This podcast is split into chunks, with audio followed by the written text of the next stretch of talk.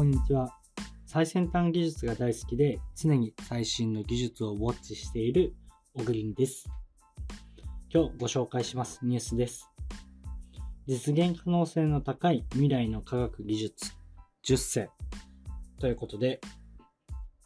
今後実現可能性が高いとされている科学技術について10選ご紹介されている記事があったので、そちらについてご紹介していきます。え、10個ご紹介させていただき、個人的に一番興味があるな。僕が実現可能性があると思うっていうよりは、単純に興味がある。それが実現された社会ってどうなるんだろうっていうところについてお話ししていきたいと思います。じゃあ、まずは10個紹介していきます。タイトルだけを読むので、人によってはわからないっていうものもあるかもしれないですけど、まあ、今回は、えー、先ほども言ったように僕が興味を持つものを紹介するっていうような話になるんで、その点はご了承ください。まず一つ目です。代替エネルギーの価格が急落。mRNA ワクチンとパンデミックの収束。自動運転。絶絶滅種の復活。生きているロボット。人間の動きを解除するロボットエクソエクソスケルトン。パーソナルジェットパック。仮想空間や拡張空間の感覚を肌で感じられるフルボディスーツ。家庭で健康チェックできるスマート家電。環境に優しく持続可能な製法で作られたウォッカやメガネ。はい。ということで、この10個が今回の記事には挙げられていました。僕が個人的に興味を持ったのは、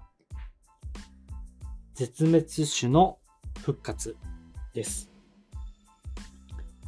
いや、これ僕正直知らなかったんですよ。何のことだと思って、まず見てみたっていうのが僕の興味点です。ちょっと説明します。遺伝子工学の進歩により絶滅の危機に瀕している動物の種を救い、さらには、え、絶滅した種を生き返らせることも夢ではなくなりそうですと。さっき種って言ったやつでこれ種ですね。種類の種。えー、ケナガマンモスの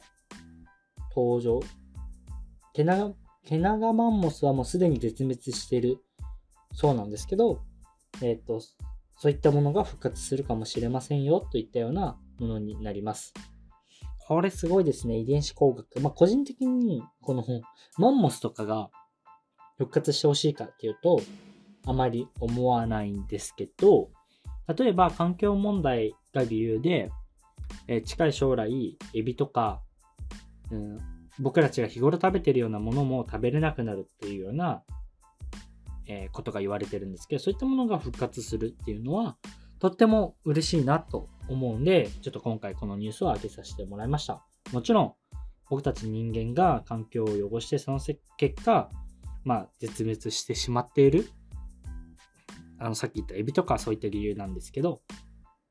まあ、そういったことを考えると、こういった技術が生まれることで、また人間が怠惰に走るっていうか、うん、環境を汚してもいいとかってなるかもしれないんですけど、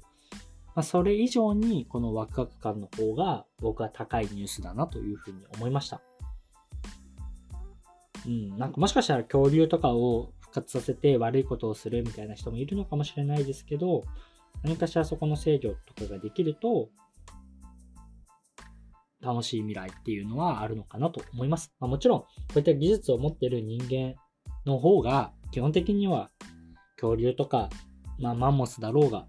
制御することはできると僕は思っているので、まあ、ジュラシック・パークのような世界っていったものをリアルで再現することっていったことももしかしたらあるのかもしれません。ということで今日は、えー、未来の技術